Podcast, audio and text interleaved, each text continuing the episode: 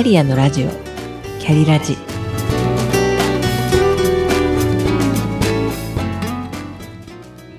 この番組はキャリアもプライベートも充実させて輝きたいと思っているけれど頑張りすぎなあなたへ。しなやかに今を生きるヒントになればという思いで配信しています。聞くカウンセリング番組です。お疲れ様です。キャリアコンサルタントの香りです。本日は職場で課題の分離できていますか？をテーマにお話しいたします。アドラー心理学で知られる心理学者のアルフレッド・アドラー。彼の影響を受けた心理学者エリック・バーンは過去と他人は変えられない。しかし今ここから始まる未来と自分は変えられるという言葉を残しています。なぜ他人は変えられないのか。今回はアドラー心理学をもとに書かれた書籍「嫌われる勇気」で広く知られた課題の分離についてご説明します。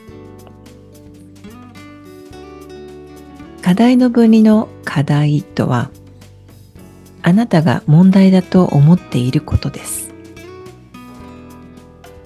その課題の登場人物があなただけではなく他者もいるとしてあなたが意識するのは2つです自分でコントロールできることなのかそれとも自分ではコントロールできないことかそして自分の課題と相手の課題を切り分けて考えるこの2つです。自分ではコントロールできない相手の課題に介入しない。また自分の課題に相手を介入させないとだけ聞くとこれは私の課題だから踏み込まないでそれはあなたの課題だから私には関係ないと分離しましょうとアドラーは言っているのではありません本来のアドラー心理学での課題の分離は目標が一致しているかどうかが重要です。目標が一致しているのであれば課題の分離もある意味協力の形であってプラス共同の課題はあるかを考えることを含めての課題の分離です。職場でこんな例があったとしましょう。A さんは仕事でミスが多く、よく上司に叱られている。A さんと同期で別の部署に所属する B さんは、そんな A さんと上司のやりとりが視界に入るたびに不快な思いをしている。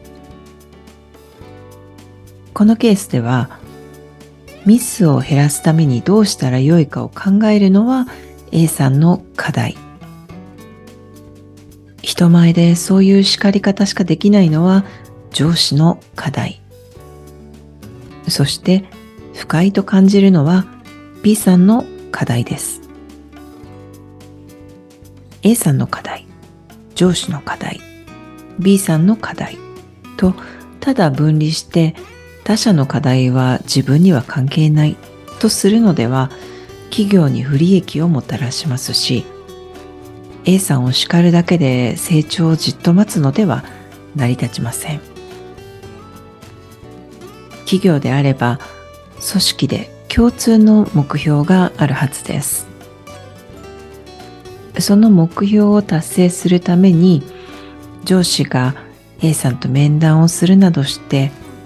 A さんが課題を解決していけるためにはどのようにしたら未然に防げるのか。共同の課題として考えていく必要があります。また B さんは別の部署ですから立場上2人の課題を切り離して考えることが先決です。職場で2人のやり取りが始まったら席を外すこともできます。また A さんの同期として相談に乗ることで共同の課題が見つかるかもしれません。いかがだったでしょうか？これは私が作った架空のお話です。人間の悩みはすべて対人関係。といったアドラーは課題の分離ができると人生におけるほとんどの悩みから解放されて自由になれるとアドラー自身が言っています。他人をコントロールして変えようとするのではなく自分の捉え方を変えて今ここから始まる未来をしなやかにいきましょう。本日も最後までお聴きくださりありがとうございましたそれではまた。